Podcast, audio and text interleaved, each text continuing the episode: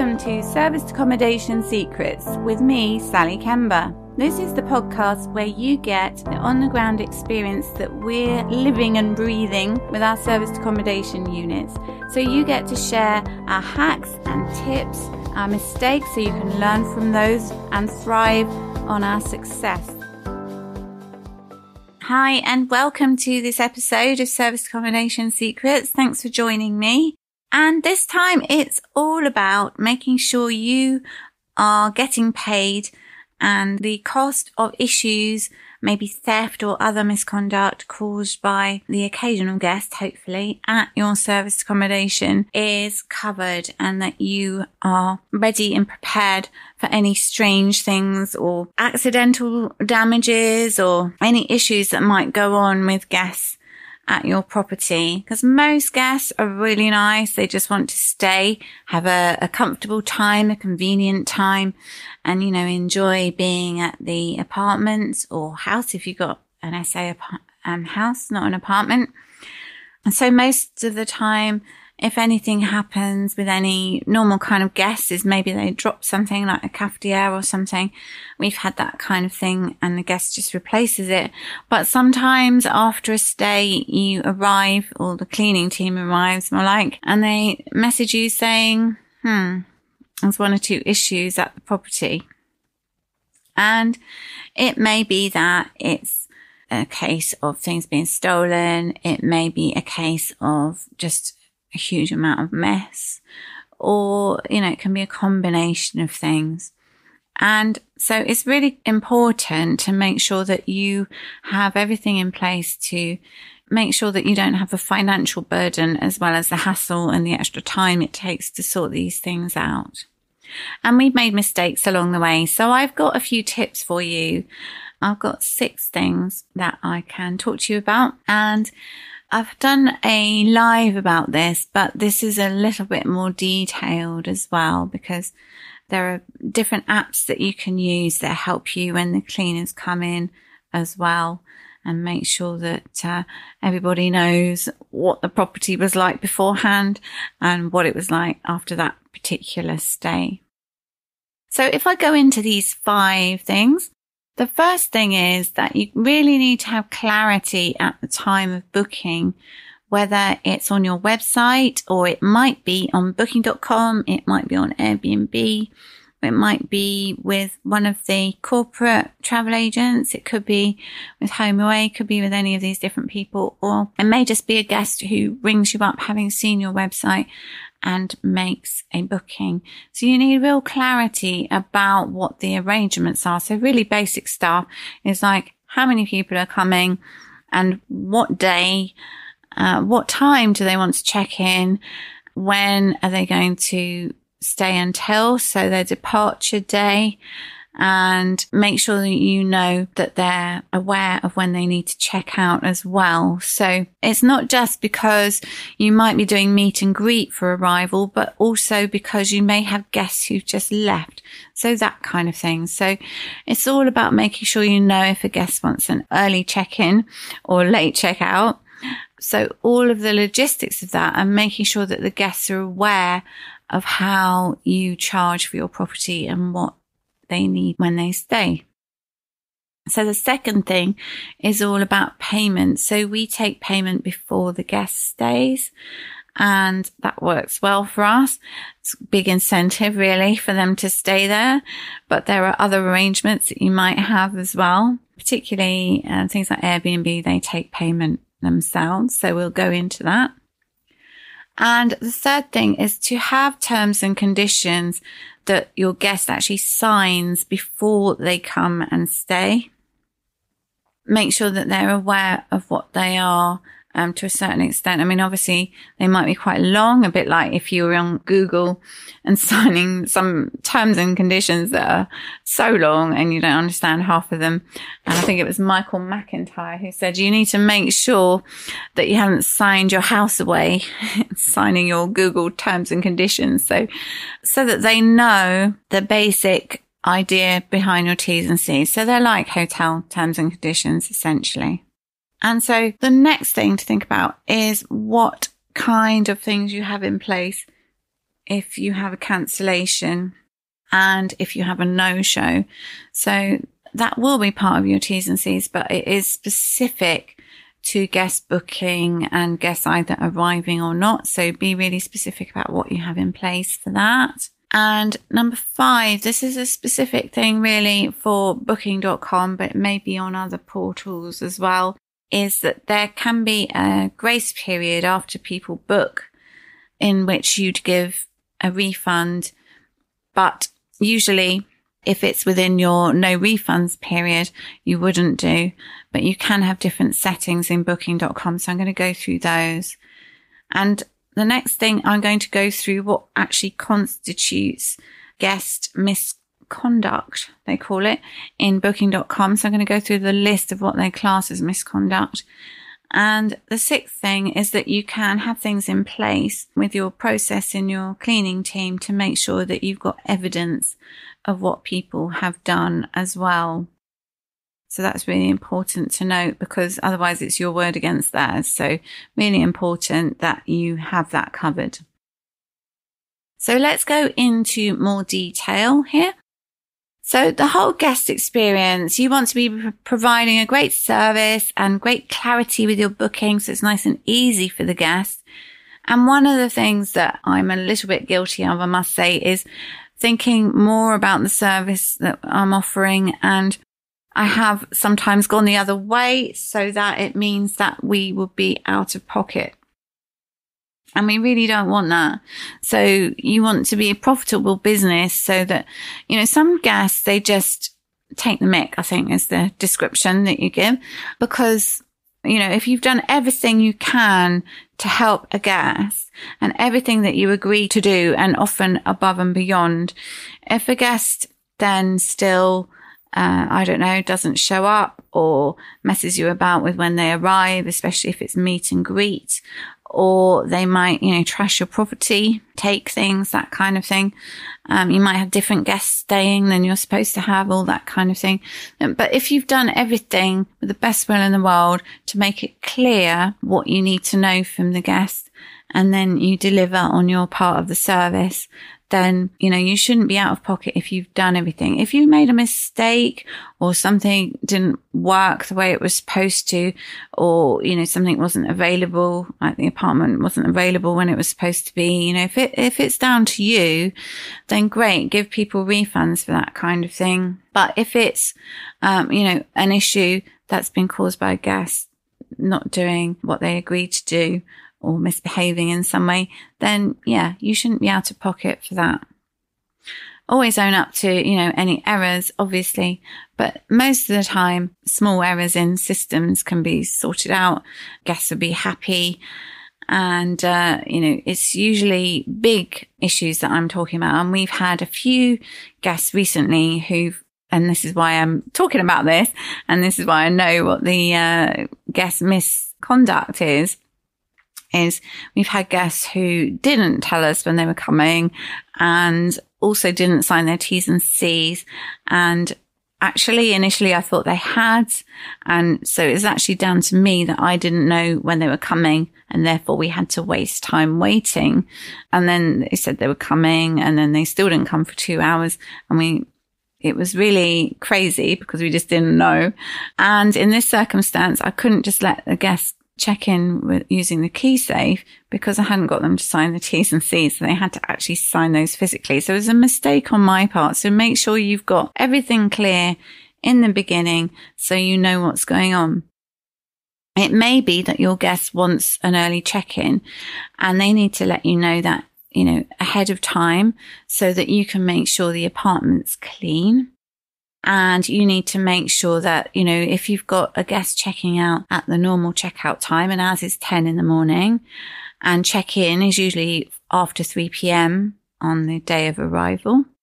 But if you have a guest who wants to check in early, usually we don't charge if it's after 1 p.m. And we were really nailing this down recently, because we have a VA doing lots of great admin stuff for us now, and we've got the whole system in Trello where we have all our templates in there now. So I was really pinning down what we actually charge for things like early check-in and how the logistics works for it. Because obviously you've got to make sure that the apartment's going to be ready. If a guest checks out at 10 and you've actually got somebody checking in and they want to come early, have you got enough cleaners there to get it done really fast? And, you know, to the standard it needs to be and get their welcome pack and everything. So if it's after one, we don't charge because it wouldn't be clean by then normally anyway.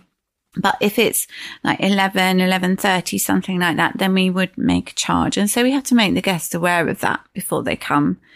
And likewise, if they want an early check-in, that's one thing. But if you've got a guest who wants a late checkout, you can't have that coinciding, obviously. So you need to make sure your processes are robust and you've got those things in place as well so that you don't have an overlap, because that's going to be really awkward.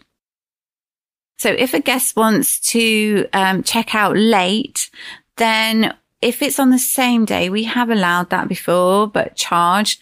But it is really difficult because it means that you're not giving your cleaning team any notice. So I did have a team of 3 contractors who wanted to check out late once, and they asked on the day, and I did let them because they said they would pay, but actually it meant that the cleaning team they had nothing else to do particularly. I mean, there's always something small to do, but they didn't have much to do on the day. And so it was very last minute, and probably I should have said no, but actually because my supervisor was there and she was able to sort it out her end, we just had to pay extra money, which meant we passed that on to the guests, of course, and they were happy to do that because they wanted to leave later. But ideally you want to get that sorted out way in advance, and actually we're not going to allow notification of late checkout on the same day because it's not fair on our team, and so we don't do that anymore. But we have parameters within which we'll allow late checkout. So if somebody wanted to check out by 12, then that's fine. But if they wanted to check out after 3 p.m, obviously that's our next check-in time. So they're going to have to pay for an extra night if they want to check out a lot later. So have all that nailed down so that guests know in advance what they're paying for.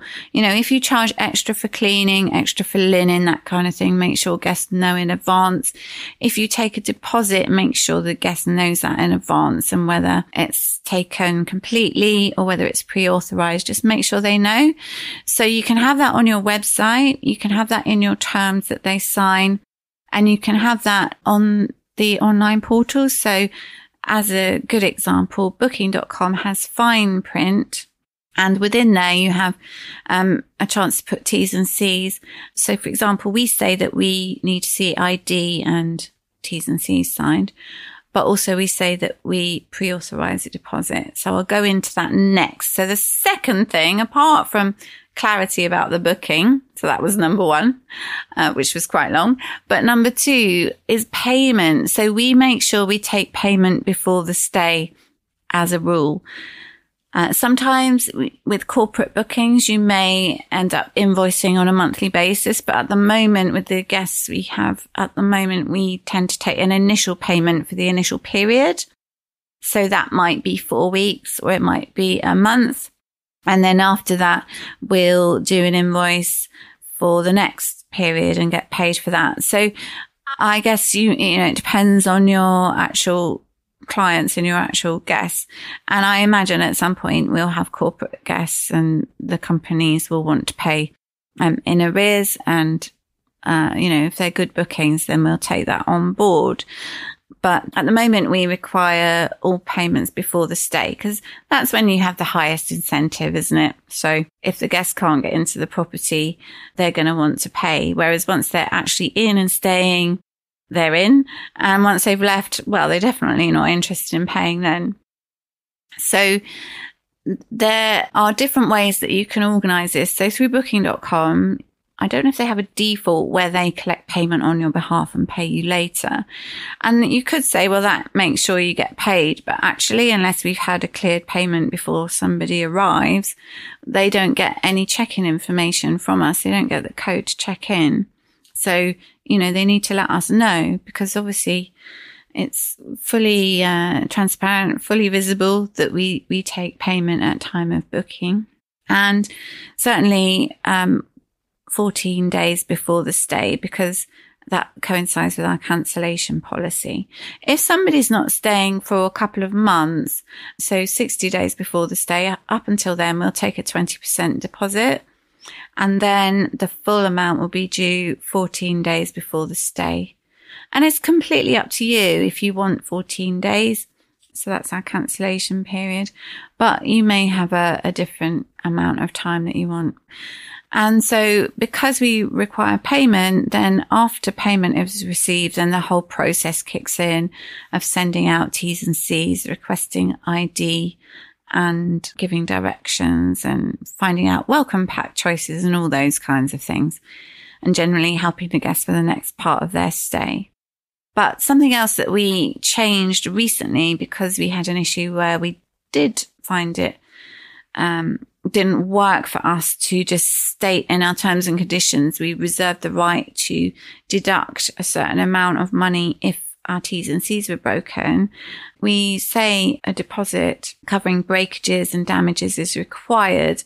And we used to say that this can be charged up to 5 working days after the guest stayed in the property, but we didn't do anything about it. So we didn't take the money up front and we didn't pre-authorize it before. And of course, if you can't take the money from the person's account, so if they don't have funds in the account and the card is declined or some other way, or because they're not necessarily going to agree to a bank transfer at that point if they haven't already sent you the money, we decided that we would strike a halfway balance and do pre-authorization. So with pre-authorization, we actually use Stripe as our merchant, and that means up to 7 days after the pre-authorization, we're allowed to take the amount stated for the deposit. If the stay's longer than that, which sometimes it might be just over or it might be a lot longer, then we would actually take the whole deposit and then actually do a refund later. But that's free of charge in Stripe, so that's absolutely no problem. So what we would do is go into Stripe and set that up. It's really quite straightforward. And then you know if that actually has worked, and then you've captured that, you take that money if there's an issue afterwards. So previously we've had an issue where a guest actually didn't stay himself, other people stayed, and things were taken, damage was caused, things were broken and stained on the carpet, and they'd broken their T's and C's because it seemed we couldn't actually get evidence on this second occasion. Previously, we've managed to get evidence of a brothel going on, and that actually is against our terms and conditions and illegal anyway. But we couldn't actually recoup the money that time because we hadn't done a pre-authorization. So really important to do that. Now, Airbnb, for example, take the money for you and you receive that, I think it's 24 hours after check-in. So that's dealt with.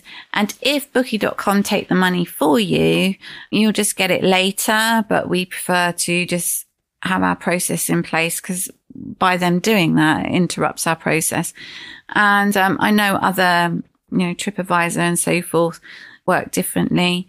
But as a rule, it's payment before stay. If it's through a different online travel agent, then you're covered by that. But of course, if it's direct booking, you need to decide how you want to do it. But certainly in our experience, that's how it's worked well. And so the third thing is to make sure you've got terms and conditions in place, and to make sure that the guest has signed these before they stay, and ask for ID. So for overseas travelers, we always ask for a photo, an image of the photo page of their passport. And if it's a UK guest, then we'll ask for a driving license, a copy of that. And if it's an overseas traveler or guest, then I don't think driver's licenses or ID cards are as good as having the passport, but it's up to you what you decide to have. So we request ID. And at the moment, through to Keat, you can get a digital set of your terms and conditions sent out, and the guest signs these, and you've already countersigned them as the SA operator. And also, you get a chance at that point to upload the ID as the guest, so the guest doesn't have to send these things externally. We're actually changing over to Formsite as well, so we're formalizing this, but this is how we've been doing it for quite a long time through to Keat. So it's all digital and it's not just a matter of the guest sending their ID externally in an email. So they're in a closed system, so it's more protected for them.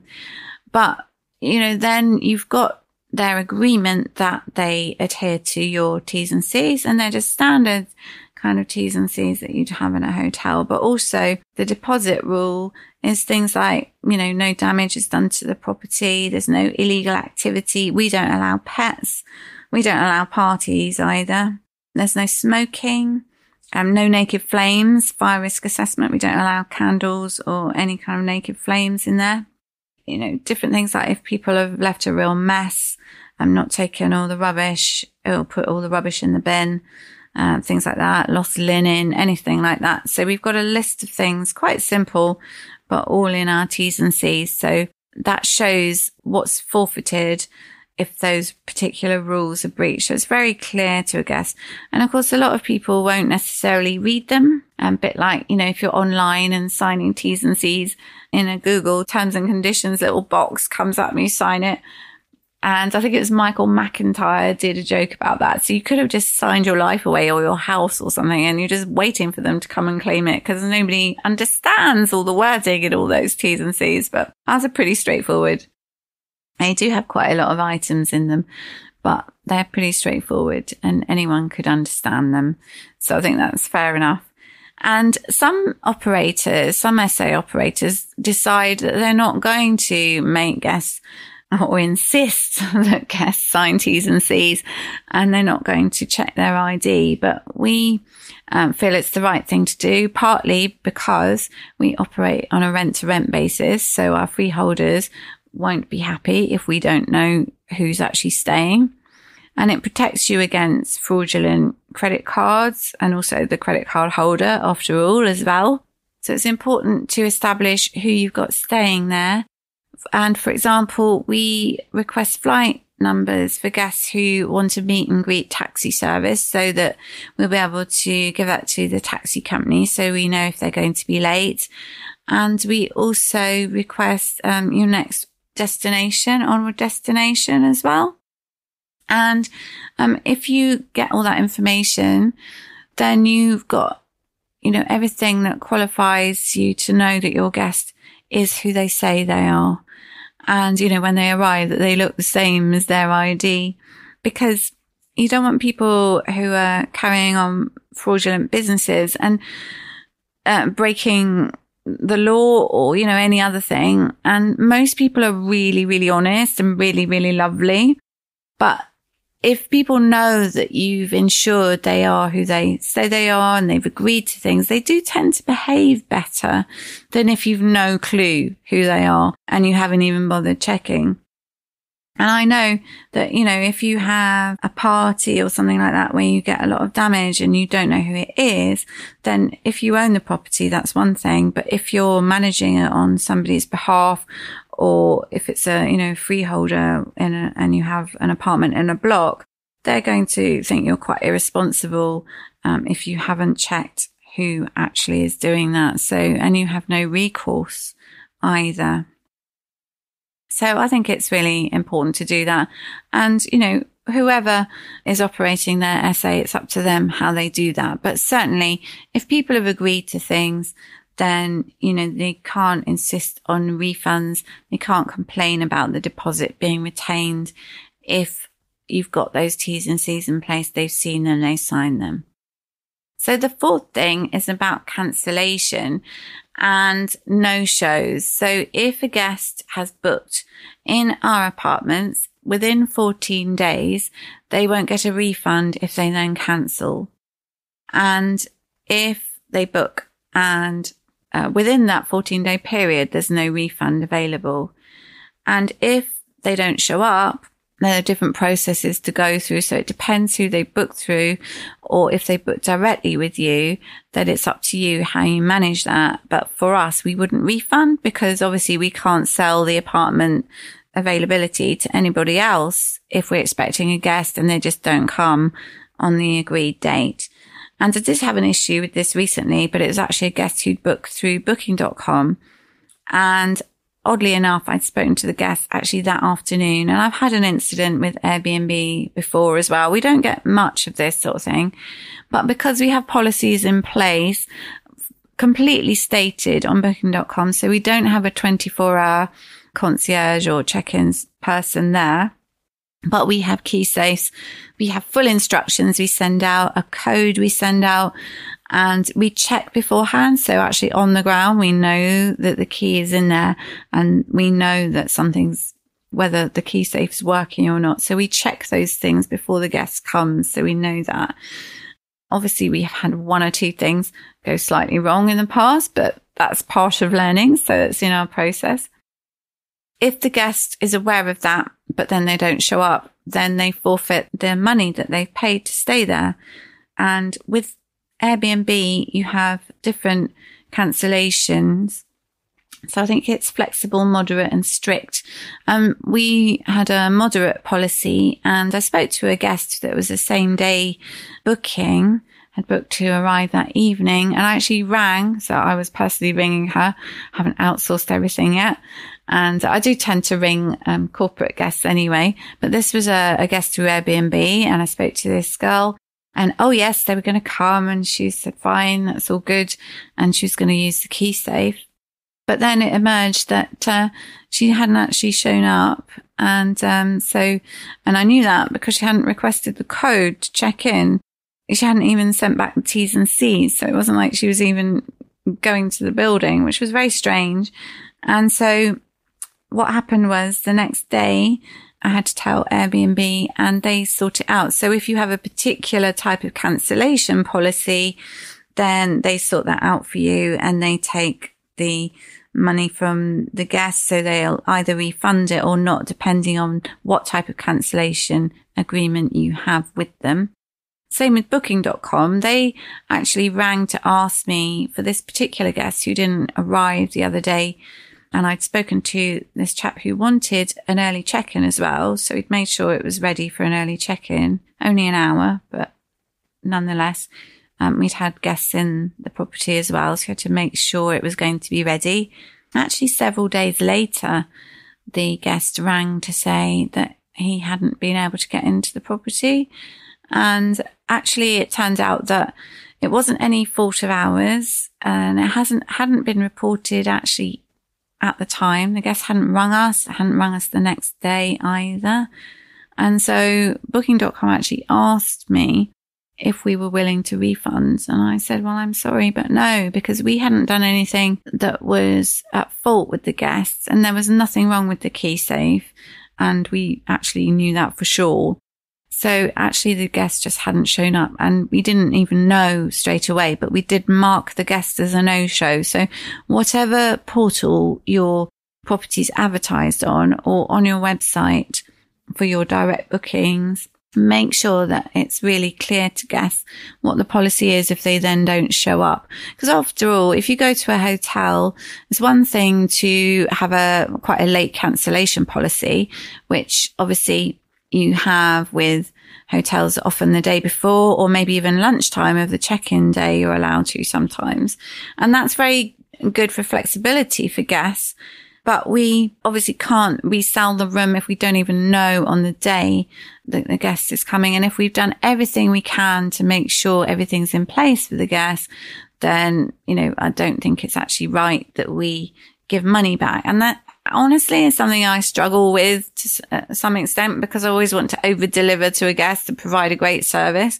But if you start giving money back to people who are just, not showing up, and you've done everything you were supposed to do, there's no breakdown in your process, nothing is broken, everything's working, then unfortunately you can't give them a refund, however much you might feel, you want to help people. And because you'll go out of business, apart from anything else, but it's not actually fair. Sometimes if you have a situation where a guest has an emergency, I don't know, it may be that somebody's about to have a baby and everything goes pear-shaped, or maybe they have a terrible accident, then obviously there would be discretionary times when you can think, actually, they had a really good reason not to come, and it would be unkind not to help somebody out when they had a terrible circumstance.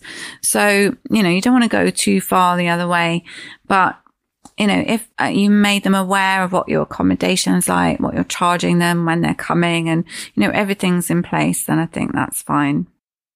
So this particular guest, we didn't give him a refund. And it turned out that he told booking.com all sorts of things that were different than he told us. Yeah, so Sunday, the guest was due to check out, and this was Wednesday. The guest actually rang booking.com, but we marked the guest as a no-show as soon as we knew. So if you've got an audit trail, if you like, with your online travel agent, and you do everything they ask you to in the process, then you're covered.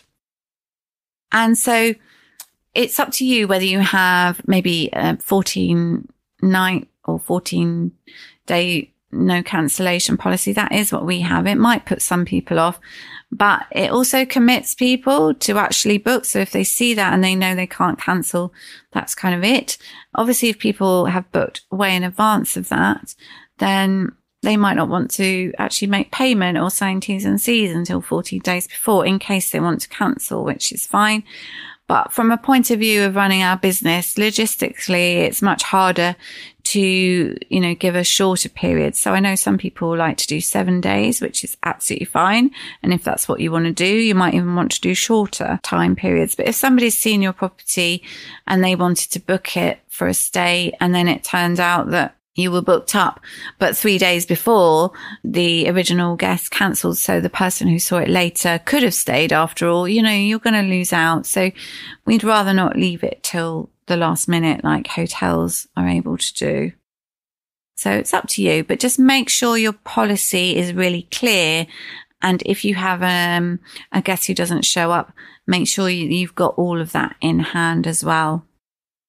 And so the sixth thing is that if things do go wrong, if terms and conditions are broken, have a system in place to cater for that. So we've made mistakes before, which we've learnt from, and that has included things like we've had a girl stay who we thought she was just staying to do work. And, you know, it turned out I was really shocked because she was actually a sex worker or prostitute, whatever you want to describe her as. And also the fact she had two friends with her made it a brothel, and that's actually illegal.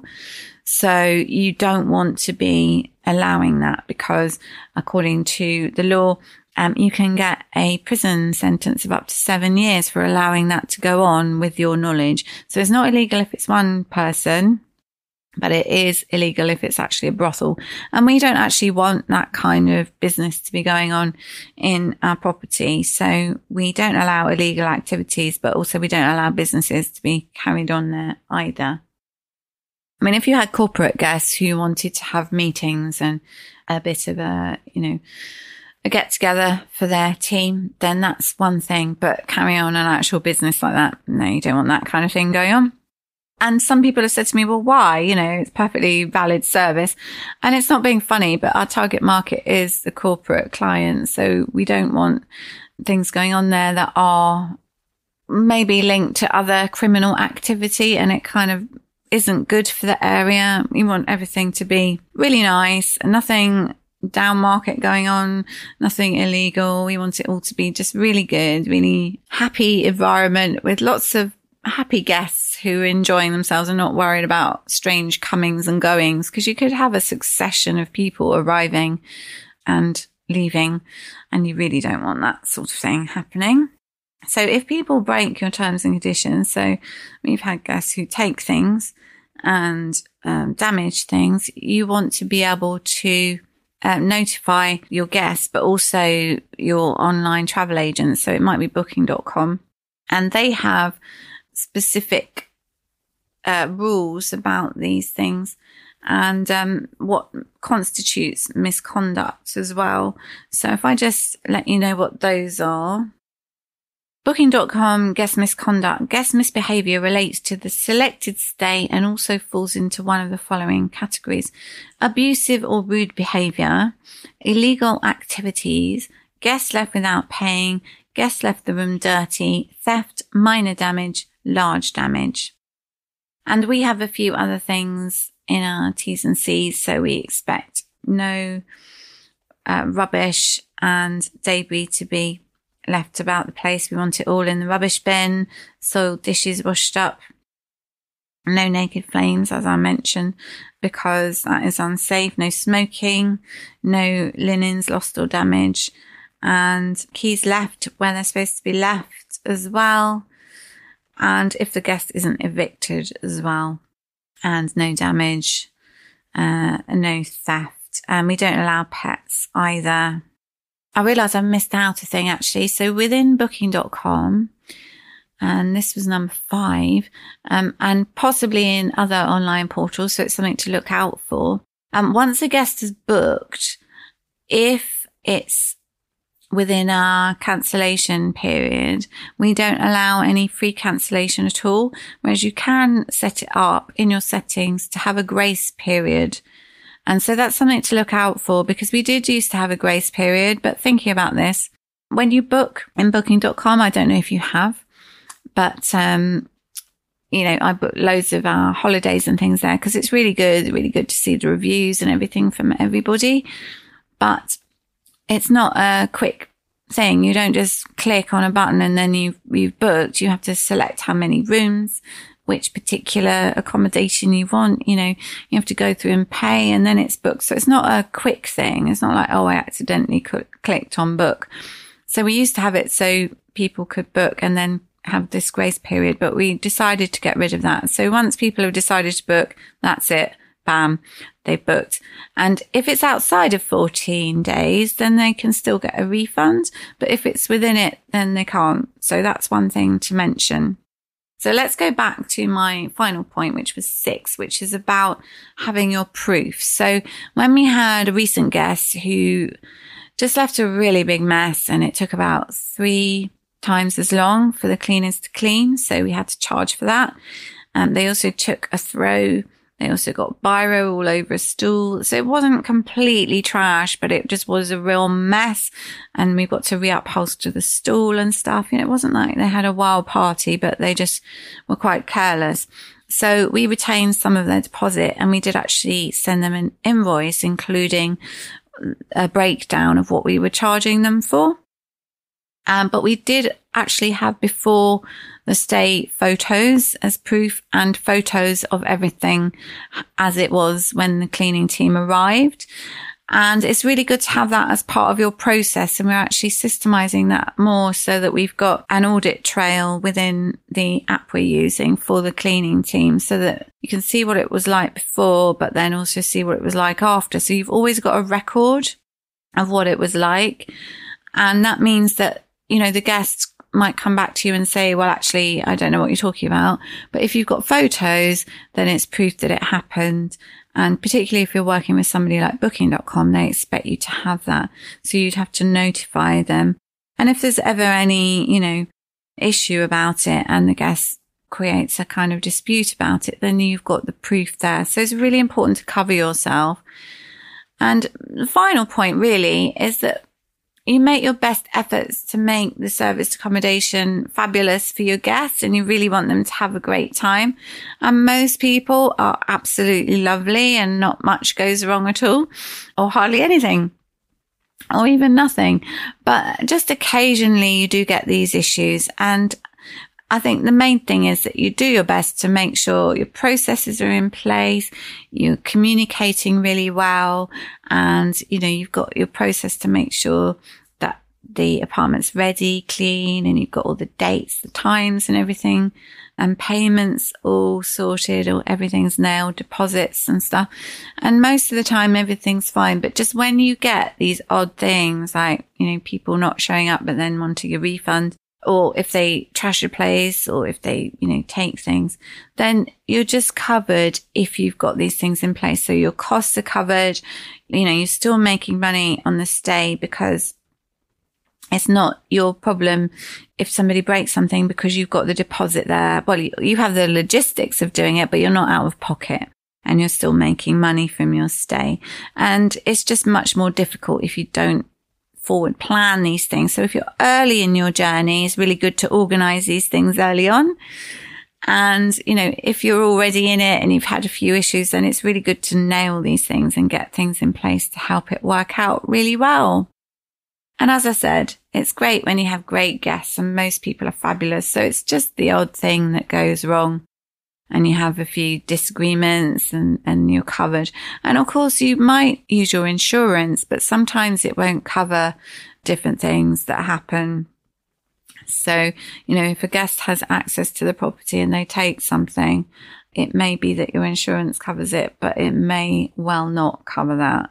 So, you know, just be aware of what your insurance covers as well. And in any case, if you have to use your insurance, there's your excess that you've got to use and your premiums increasing. So it's better to have these other systems in place. So I hope that's helpful. And, you know, I'm quite reflective about this and pleased that I've worked with a team to get things nailed down better. And I'm not just saying, oh yeah, you can have your money back randomly. And because if you have a personal tendency to do that kind of thing, then hopefully this has helped you. And just think about how everything links together with your guests arriving and departing, and that things all work well. So if you've got feedback, feel free to comment on my Service Accommodation Secrets Facebook page and post in the group if you're a member or asked to be added to that. And I look forward to seeing you in the next episode. Thanks for listening. Sharing the secrets of success.